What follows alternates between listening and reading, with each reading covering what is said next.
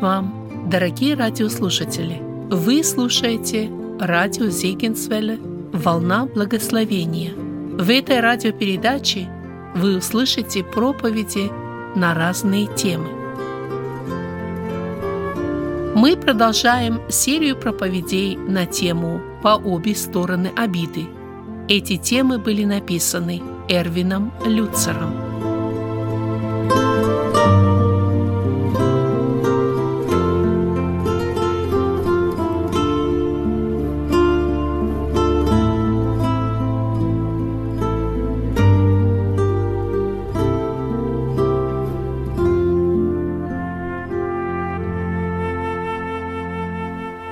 Высокая цена примирения.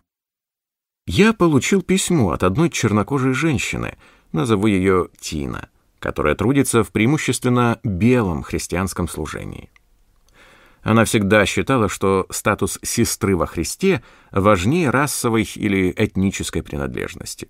Тем не менее, когда белокожие коллеги-христиане начали отпускать шутки с расовым подтекстом, и она надлежащим образом обличила их, Последовала бестактная, грубая ответная реакция. Тина чувствовала себя преданной. У нас наложено какое-то табу на честное обсуждение расовых проблем и их влияние на христианство. Никто не хочет об этом говорить, и это пугает и огорчает, писала Тина. Я теперь вообще не хочу касаться расовых вопросов, когда общаюсь с коллегами. Боюсь опять вызвать негативное чувство по отношению к темнокожим в целом и к себе в частности. Давайте признаем, что большинство белых думает, что расы уже примирились друг с другом. Однако в глазах наших чернокожих братьев и сестер расизм по-прежнему живет и процветает. В завершении письма Тина отметила. К сожалению, я уверена, что тело Христа не может подать пример расового примирения – потому что эта проблема в наших сердцах. На пути в небеса мы живем, не желая признать очевидное и отвергая голос сердца. Да, весь вопрос в нашем сердце. Тина права. Если мы не прилагаем всех усилий к примирению, то ограничиваем Божью силу и благодать. Зачем примиряться? У Тины и тысяч других, кто жаждет примирения между расами, внутри семей или в христианских общинах, часто возникает вопрос, в чем проблема? Зачем беспокоиться о примирении? В конце концов, попытка восстановить отношения может натолкнуться на непонимание и откровенное отвержение. Существует четыре причины, по которым христианам следует стараться восстанавливать нарушенные взаимоотношения между верующими. Во-первых, предпринимать попытки примириться нужно ради нашего свидетельства этому миру. Согласно Фрэнсису Шефферу, истинный признак христианина — любовь. Любовь друг к другу. Именно этим мы становимся известными миру, по крайней мере, так должно быть. Когда христиане не могут поладить, это показывает несостоятельность их веры. Мир внимательно наблюдает за жизнью верующих — и особенно за тем, как мы относимся к своим. Наш свет должен сиять так, чтобы люди, увидев наши отношения на деле, прославили за это Бога. Матфея 5. Если же неверующие становятся свидетелями наших разделений, мелочности и гнева, то они говорят, вот еще одна веская причина, почему мне не нужен их Иисус. Возникает ли разделение в церкви на почве разногласий относительно какого-либо вопроса или человека? Или же просто двое прихожан очерняют друг друга, и каждый пытается привлечь побольше народу на свою сторону? В любом случае результат один и тот же. Такие разговоры и поступки говорят внешним. Мы не особо отличаемся от любого другого сообщества. Во-вторых, Христиане стремятся к примирению для того, чтобы влиять на грядущее поколение. Как ни печально, христианские семьи могут быть охвачены конфликтами и разделены точно так же, как нехристианские. Ставшая нарицательной вражда между Хэтфилдами и Маккоями, которая десятилетиями не утихала в Вирджинии в конце XIX века, это горькая метафора того, как сегодня ведут себя многие христианские семьи. До чего ужасно быть частью семьи, в которой никто ни с кем не хочет примиряться, и это тянется годами. Помните, то, что мы не прощаем, мы передаем дальше. Как родители мы должны быть для наших детей образцом любви и прощения, передавая эти качества следующему поколению. В-третьих, отсутствие примирения ведет к разобщенности, ослабляющей тело Иисуса Христа. Вот почему расовое примирение так важно для нашей христианской жизни и свидетельства. Если мы разобщены из-за расовых предрассудков, то подтверждаем этому миру, что наши узы во Христе не очень крепки, по крайней мере, не крепче, чем цвет кожи или этническое происхождение. Расизм, как явный, так и искусно скрываемый, дискредитирует Иисуса и бесславит его тело. То же касается разобщенности, которая ведет к разделениям в церкви – Наверное, вам приходилось видеть горькие последствия церковных расколов. Временами звучат предположения, что раскол, мол, был от Господа, потому что теперь стало две церкви. Это сущий вздор. Для того, чтобы начать новую церковь, существуют способы получше, чем воспользоваться желанием людей гневно хлопнуть дверью в своей церкви. Иисус сказал, если царство разделится само в себе, не может устоять царство то. Марка 3.24.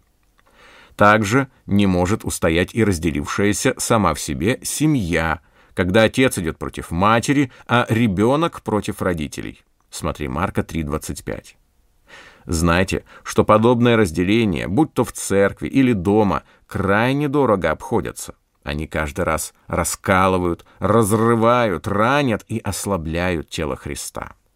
Как ни удивительно, многие христиане верят, что разрушенные взаимоотношения — это просто неотъемлемая часть человеческой жизни и не видят нужды в том, чтобы стремиться к их восстановлению или прощению.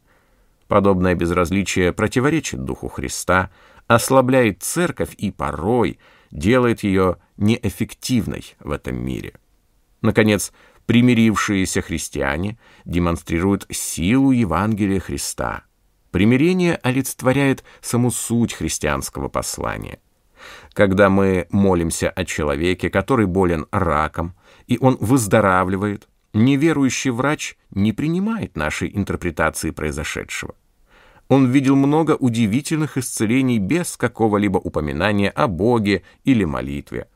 Однако, когда примиряется ранее враждовавшая супружеская пара, когда церковь проводит служение примирения после раскола, тогда сложнее отрицать, что это от Бога.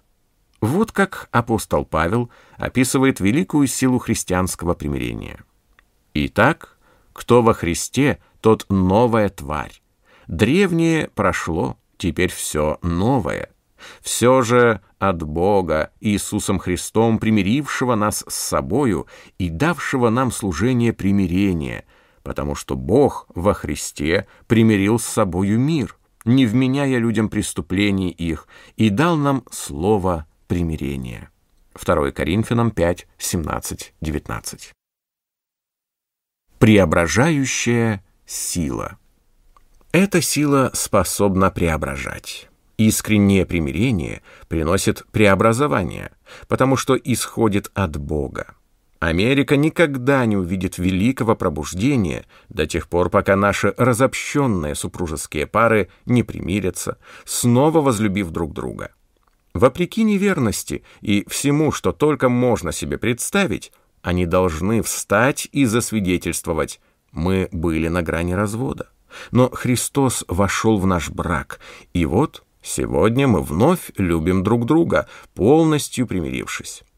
В этом сила Евангелия. Каждое пробуждение, которое я изучал, неизменно базировалось прежде всего на примирении верующих. Так, духовное пробуждение начала 1970-х годов в Канаде началось после того, как помирились два брата, которые 20 лет не разговаривали друг с другом. Пастор завел их в подвал церковного здания, окружил молящимися дьяконами и сказал – что они не выйдут оттуда до тех пор, пока не согласятся отказаться от своей горечи. Через некоторое время братья искренне покаялись и помирились, а в следующий вечер спели дуэтом на богослужении. Это воспламенило духовное пробуждение, охватившее сотни церквей. Начались массовые примирения родителей с детьми-подростками, мужей с женами, родственников внутри семей и верующих внутри церквей. Примирение всегда является продуктом действия Святого Духа. Оно убедительно свидетельствует о силе Евангелия. Там, где происходит движение Духа, присутствует примирение. Совершенно очевидно, что истинное примирение рождается Святым Духом. Однако, для того, чтобы искренне примириться, необходимо пройти через определенные этапы, установленные Господом. Если мы при этом по-настоящему полагаемся на Божью милость и Его силу, то увидим в своей жизни примирение и восстановленные отношения. Шесть шагов к искреннему примирению. В Матфея 18 и Галатам 6 мы находим шесть шагов к искреннему примирению. Они вполне практичны и должны выполняться последовательно. Вот что сказал о примирении Иисус. «Если же согрешит против тебя брат твой, пойди и обличи его между тобою и им одним. Если послушает тебя, то приобрел ты брата твоего. Если же не послушает, возьми с собою еще одного или двух, дабы устами двух или трех свидетелей подтвердилось всякое слово. Если же не послушает их, скажи церкви, а если и в церкви не послушает, то да будет он тебе как язычник и мытарь. Матфея 18, 15, 17. Шаг первый. Подготовьте свое сердце. Прежде чем отправиться на разговор с другим человеком, приготовьтесь.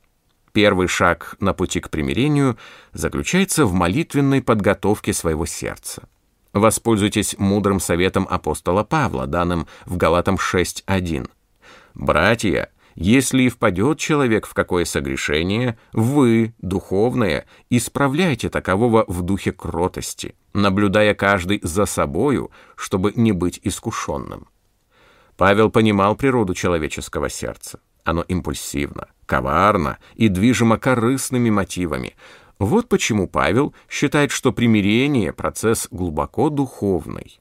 Прежде чем предпринять что-либо, вы должны, как говорит один из моих друзей-пасторов, хорошо промолиться. Крайне важно удостовериться в том, что ваше сердце звучит в унисон со Святым Духом, и только после этого идти на контакт с согрешившей стороной. Действуя на свое усмотрение, вы можете переусердствовать и, скорее всего, лишь усугубите конфликт, потому что будете полагаться на свои эмоции и представления. Обратите внимание, что для Павла руководящий принцип — это кротость, которое, конечно же, является плодом Духа. Галатам 5.23. Слово «исправляйте» в оригинале описывает действие по восстановлению сломанной кости. Вам следует разговаривать с другим человеком мягко и в духе смирения. Кроме того, подготовка сердца гарантирует, что вы видите ситуацию в точности так же, как ее видит Бог можно запросто не замечать собственных проступков и даже, даже своей роли в ссоре. Вам необходимо быть начеку относительно проявлений эгоизма или жажды мести, особенно если кто-то согрешил против вас. Вы должны действовать полностью осознавая, что сами способны совершить в точности такой же поступок, как сделал обидчик. Шаг второй. Первый разговор проведите с глазу на глаз. Далее поговорите со своим обидчиком с глазу на глаз. При этом отправляйтесь на разговор с целью примириться, а не выставить случившееся на показ. Иисус сказал, «Если же согрешит против тебя брат твой, пойди и обличи его». Слишком многие люди совершают ошибку, ожидая, что первый шаг сделает провинившаяся сторона. Такое случается редко. Иисус увещевает того, против кого согрешили, подходить к обидчику с мягкостью и кротостью. Что, кстати говоря, подразумевает противостояние искушению обсудить сложившуюся ситуацию или же причиненное вам зло с другими. Это уже будет самая обыкновенная сплетня. Библия же характеризует сплетни одним словом — грех. Не делайте этого. Не идите к телефону, не сплетничайте, не клевещите и не говорите о других людях ничего негативного, даже если это правда, если только человек, с которым вы беседуете, не является либо частью этой проблемы, либо частью ее решения. 25 лет тому назад молодой студент семинарии обвинил одного религиозного лидера в коварном мошенничестве.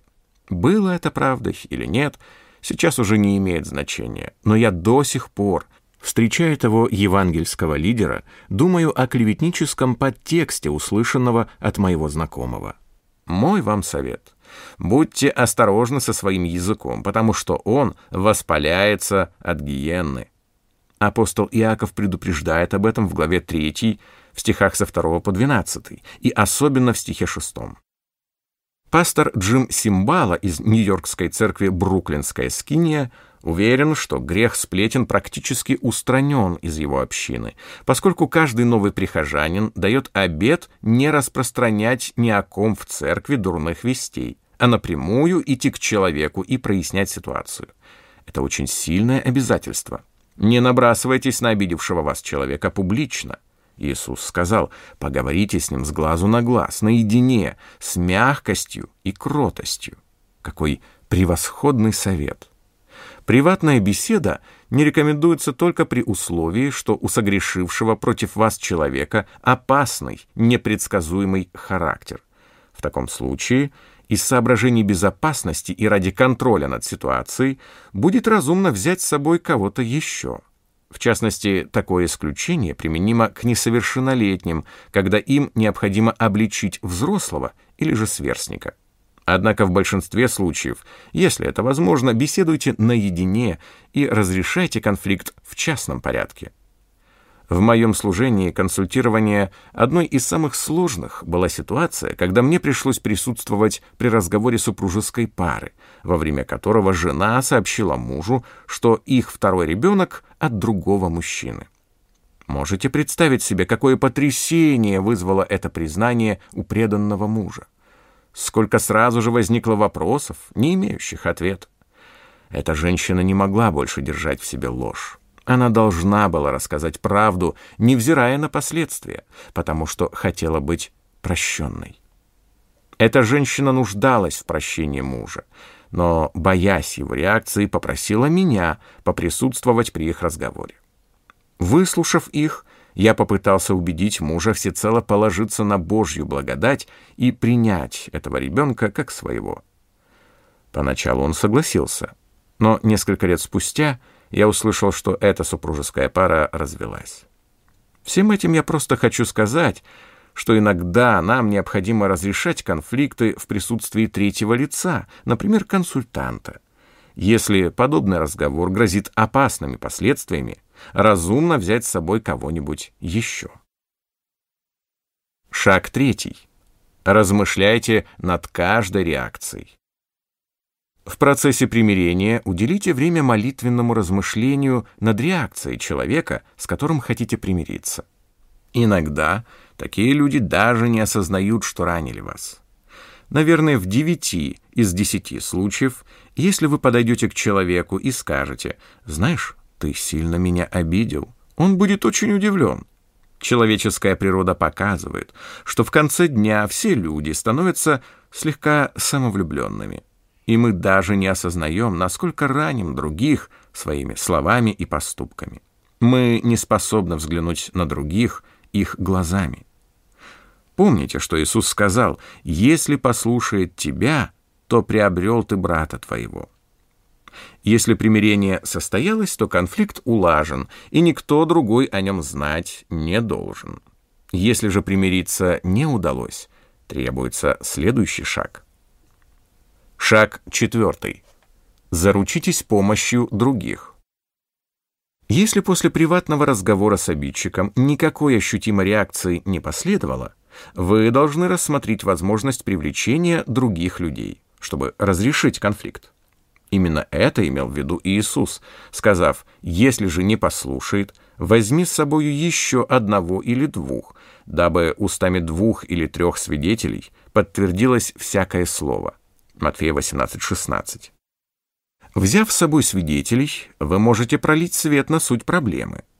Возможно, взгляд со стороны уже сам по себе прояснит ситуацию, и вы увидите изъяны в собственной позиции. Кроме того, свидетели помогают подтвердить суть проблемных вопросов, лежащих в корне конфликта. Посторонние воспринимают многое не так, как вы, потому что более объективны с эмоциональной точки зрения. Поскольку следующий, пятый шаг гораздо более суров и подразумевает общественное вмешательство, два или три свидетеля в случае серьезной ситуации сохранят вас от необъективности. Я знаю одного человека, который устраивал ежегодную библейскую конференцию в возглавляемом им колледже. В преддверии одной из таких конференций он рекламировал приезд проповедника, которому предстояло быть основным спикером. Вскоре кто-то позвонил в колледж и выдвинул против этого проповедника ошеломляющее обвинение, назвав его прелюбодеем. Мудрый организатор конференции выслушал звонившего, но никак не отреагировал. Проповедник приехал и выступил, как и было запланировано, принеся слушателям обильный плод. Через несколько дней незнакомец, который прежде выдвинул обвинение, позвонил снова – и признался, что спутал этого гостя с другим человеком. Представьте, какой неприятности позволил избежать принцип привлечения второго или даже третьего свидетеля. Отнеситесь к следующему предложению со всей серьезностью. Лучше прыгнуть с жерновом на шее в пучину моря, чем оклеветать верующего и несправедливо обвинить брата или сестру во Христе. Благодаря помощи двух или трех свидетелей ваш взгляд на ситуацию будет безупречным. Здесь я хочу сделать паузу и со всей искренностью сказать следующее. Многие люди не хотят присоединиться к какой-либо поместной христианской общине, потому что предпочитают быть подобием бутылки без этикетки, которую носит ветром с места на место. Они никогда не бросают якорь. В нашей церкви Муди, как и во многих других, немало таких захожан, не желающих стать частью церкви, поскольку они понимают, что это влечет за собой подотчетность. Тем не менее, такая подотчетность является порукой безопасности. Без нее мы можем запросто сбиться с пути. Шаг пятый. Представьте вопрос на рассмотрение церкви. Если примирение не состоялось даже в присутствии свидетелей, то следующий шаг, согласно учению Иисуса, сказать церкви, которая должна попытаться убедить обидчика признать свою неправоту. Этот шаг в процессе примирения, пожалуй, самый сложный и болезненный. Надеюсь, вам никогда не придется прибегать к столь драматичным и мучительным мерам, Однако они предусмотрены для тех упрямцев, которые отказываются покаяться и примириться. Я вспоминаю, как однажды 15 членам исполнительного комитета церкви Муди пришлось отправиться на разговор к одному из наших церковных лидеров, впавшему в прелюбодеяние. Мы умоляли его положить конец своей греховной связи и обратиться к Господу, но он отказался внимать нашим мольбам. Когда в процесс включается церковь, это позволяет общине исцелить саму себя, ну или, по крайней мере, принять косвенное участие в удалении раковой опухоли, которая может причинить вред всему телу. Да, это было болезненно, однако мы никогда не сожалели о принятом решении. Таков был следующий этап описанного Господом процесса. Если согрешающий брат упорно отказывается покаяться, это обычно свидетельствует об ожесточении его сердца. Особенно ярко это проявляется в ситуациях с аморальным поведением.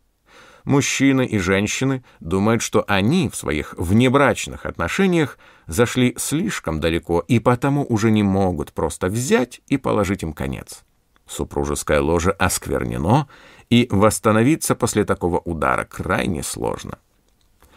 Я вспоминаю, как один христианский лидер, которого я умолял вернуться к жене, сказал мне, «Знаешь, даже у Давида была его Версавия». Какая слепота! Конечно, у Давида была Версавия, однако вместе с ней он получил и массу проблем, преследовавших его до конца дней. Давид умер разбитым человеком, от семьи которого остались одни руины. Из-за конфликтов, ставших следствием этого греха, погибли четверо из его сыновей, причем один из них, Авессалом, даже сверг его с престола. Кроме того, сердце Давида было разбито из-за смерти рожденного от Версавии первенца. Не слишком ли высокая цена за несколько минут сексуального удовольствия? Даже когда вопрос выносится на рассмотрение церкви, человек может быть настолько ожесточен своим бунтом, что должен быть предпринят еще один драматичный шаг. Шаг шестой. Отлучение от общения. Если после всех перечисленных выше шагов не последовало покаяние, то согрешивший должен быть отлучен от общения. К нему следует относиться как к язычнику, то есть как к человеку, который сознательно отказывается признать Бога. Отлучение от церковного общения ведет к удалению благодатного покрова Божьей защиты, из-за чего такие люди становятся крайне уязвимыми для атак сатаны. Цель остается неизменной – примирение. Однако средства с каждым последующим этапом становятся все более драматичными и радикальными. Предпринимая этот последний шаг, помните о двух истинах. Первое – Отлучению подлежат только не раскаявшиеся грешники. И вторая. Грех не должен касаться лидера церкви. Данная мера применяется к мужу, жене или человеку, не состоящему в браке. Важно, чтобы такой человек прошел через все предыдущие этапы. И только если он отказывается покаяться, демонстрируя отношение бунта, следует отлучение. Этот последний шаг – необходим, потому что грех такого человека затрагивает всю церковь. Отлучение — это демонстрация общине, что церковь почитает Божьи заповеди, а проблема упорного греха против нее решается путем отделения согрешающего. Иногда взыскание в виде отлучения имеет должный эффект, но бывают и случаи, когда оно недейственно, и отлученный человек умирает в бунте. Также есть примеры, когда отлученным на то, чтобы в конце концов признать свою ошибку, требовались дни, недели и даже годы. Через 10 лет после того, как мы лишили одного мужчину членства в церкви, он написал мне длинное письмо, в котором подробно описал все, что с ним происходило после его упрямого отказа внять нашим мольбам. Он рассказал о том, как сурово взыскал с него Бог за непослушание. Его ожесточенному сердцу пришлось сокрушиться и стать покорным. Мы надеемся, что боль и сожаление, вызванные публичным отвержением и унижением, приведут человека к послушанию. Но если такового не происходит, Бог достигнет этого по-своему. Пока же, на тот случай, если брат или сестра решит покаяться и вернуться домой, обратный путь ему всегда готов. Он расчищен и хорошо освещен денно и нощно, что подводит нас к последнему этапу. Не ослабевайте в молитве о примирении. Мы никогда не должны терять надежду на то, что однажды достигнем примирения, и в этом нам помогает молитва. Сколь бы безрадостной ни была ситуация, и как долго бы нам не приходилось ждать, лучшее средство для достижения искреннего примирения — активная молитва. Если брат восстановится, скажите об этом церкви. Торжествуйте, радуйтесь, ну, даже устройте вечеринку. В конце концов, дело восстановления принадлежит Богу и только Ему. Если примирение достичь не удается, вы все равно должны прощать тех, кто обошелся с вами неправильно. Возможно, они сойдут в могилу, отказываясь признать свою вину, однако это не означает, что вам разрешено не простить их. Давайте смотреть правде в глаза. Когда потеряно доверие, примирение практически невозможно. Но даже если у вас нет возможности примириться, вы по-прежнему можете прощать. Цена примирения. Даруя кому-то прощение, вы освобождаете этого человека. Однако вам такое прощение может обойтись очень дорого. В притче Иисуса о человеке, задолжавшем царю 10 тысяч талантов, царь великодушно простил должника. Этому слуге было даровано прощение. Однако в конце финансового года царю пришлось закрыть огромную дыру в своем бюджете. Жена может простить своему мужу измену. Для него прощение не будет стоить ничего, однако она заплатит за это ценой страданий, унижения и глубокой раны от предательства. В своей книге «Да свершится правосудие» Джон Перкинс в убедительной манере описывает, какую работу произвел в его сердце Бог, даровав ему дух прощения по отношению к тем, кто нанес ему глубокие раны. Пока я лежал на кровати, Дух Божий трудился надо мной. В моем разуме возник образ креста с распятым на нем Христом. Все остальное я вычеркнул из своих мыслей. Иисус знал, как я страдаю. Он понимал, он заботился, ибо он когда-то пережил все это сам. Этот Иисус, принесший благую весть прямо с небес от Бога, жил в точном соответствии с тем, о чем проповедовал, и все же он был арестован и ложно обвинен. Так же, как и я, он прошел через несправедливый суд. Он столкнулся с разъяренной толпой и был избит. Более того, его прибили к грубым деревянным доскам. Его убили, как обычного преступника. В момент распятия, казалось, даже сам Бог покинул его. Однако, глядя на распявшую его толпу, Христос не испытывал ненависти. Он любил их, он прощал их и молился о том, чтобы Бог тоже простил их. «Отче, прости им, ибо не ведают, что творят». Его враги были полны ненависти, но Иисус прощал. Это снова и снова вертелось в моей голове. Дух Божий продолжал трудиться надо мной и во мне, пока я не смог сказать вместе с Иисусом «Я тоже прощаю их».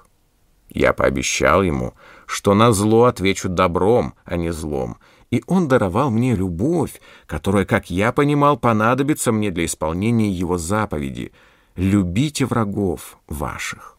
Благодаря Христу сам Бог, сойдя ко мне, исцелил своей любовью мои сердце и разум. Я понял тогда, что имел в виду Павел, когда написал «Кто отлучит нас от любви Божией?» Бог могущественно употребил Джона Перкинса для того, чтобы принести примирение в тело Христова. Благодаря своей силе прощения – он смог войти через многие двери, которые в противном случае были бы закрыты.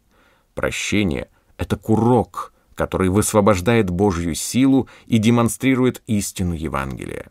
Мы также можем многому научиться у евангелиста Сэмми Типпета.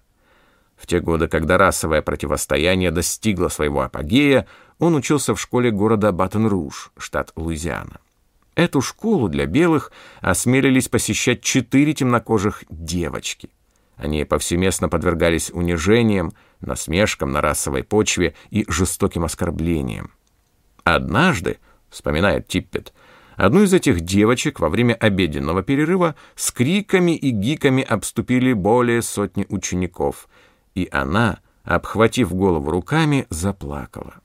Сэмми понимал, что ни с одним человеком нельзя обращаться подобным образом, поэтому не участвовал в издевательствах. Но из-за трусости не мог и вступиться за девочку. Много лет спустя он обратился ко Христу, и Бог радикально изменил его сердце, избавив от проклятия расизма. Некоторое время спустя Бог положил на сердце Сэмми молиться о том, чтобы у него появилась возможность попросить у тех темнокожих девочек прощения за свою трусость и извиниться перед ними за все, что им пришлось пережить в школе. Но как он мог их найти? Установить контакт с ними не представлялось возможным. Они уже наверняка вышли замуж и жили неизвестно где. Тем не менее, Сэмми год за годом молился Богу о встрече с ними. Когда его невестка Келли решила организовать курсы по оказанию первой медицинской помощи, их семья на тот момент жила в Сан-Антонио, найденный ею через интернет инструктор оказался темнокожей женщиной. Приехав к ним, она с порога сказала, «Если вы не будете понимать мой акцент, то это потому, что я выросла в Батон-Руж». От таких слов сердце Сэмми ёкнуло. Женщина была примерно одних лет с ним — Неужели он дождался ответа на свою 21-летнюю молитву? После занятий Сэмми пообщался с инструктором. Да, это действительно была одна из тех девочек. С трудом подбирая слова, Сэмми извинился перед ней за все причиненное в школе зло, а позже отправил ей по электронной почте большое письмо с просьбой о прощении. Она ответила. «Я часто вспоминаю те дни, но не с горечью, а с печалью. От лица моих школьных подруг я принимаю ваши извинения. И, что важнее всего, их принимает Бог. Вы настоящий лидер, и я благодарна вам за вашу честность. Моя печаль превратилась в радость от осознания того, что есть люди, подобные вам, которые любят Бога и стремятся все исправить. Вы привносите в этот мир смысл. Когда мы по-настоящему стремимся к примирению, Бог изменит расписание и преодолеет все барьеры, насколько бы невозможным нам это ни казалось. Примирение помогает каждому из нас привнести смысл в этот мир. Бог отвечает на молитвы о примирении, потому что примирение — это Его сфера деятельности. Помните, что следующие слова Иисуса были сказаны именно в контексте примирения — Ибо где двое или трое собраны во имя Мое, там Я посреди них». Матфея 18, 20.